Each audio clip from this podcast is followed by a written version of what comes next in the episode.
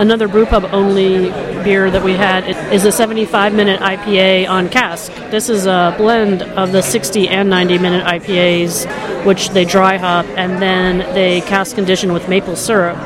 It was interesting, but I think that the maple syrup and a cask conditioned beer that's been dry hopped, maple made it just a little bit, for my palate, a little bit too cloying. But nonetheless, it was still a really flavorful beer because you didn't get the super aggressive hoppiness of the 90 minute since you were blending it with the 60 minute.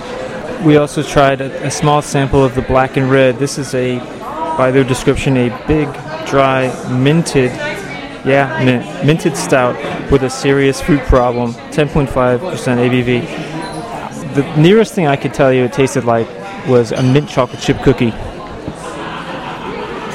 I'm going to refrain from commenting. Yeah, and that's not something I want a pint of.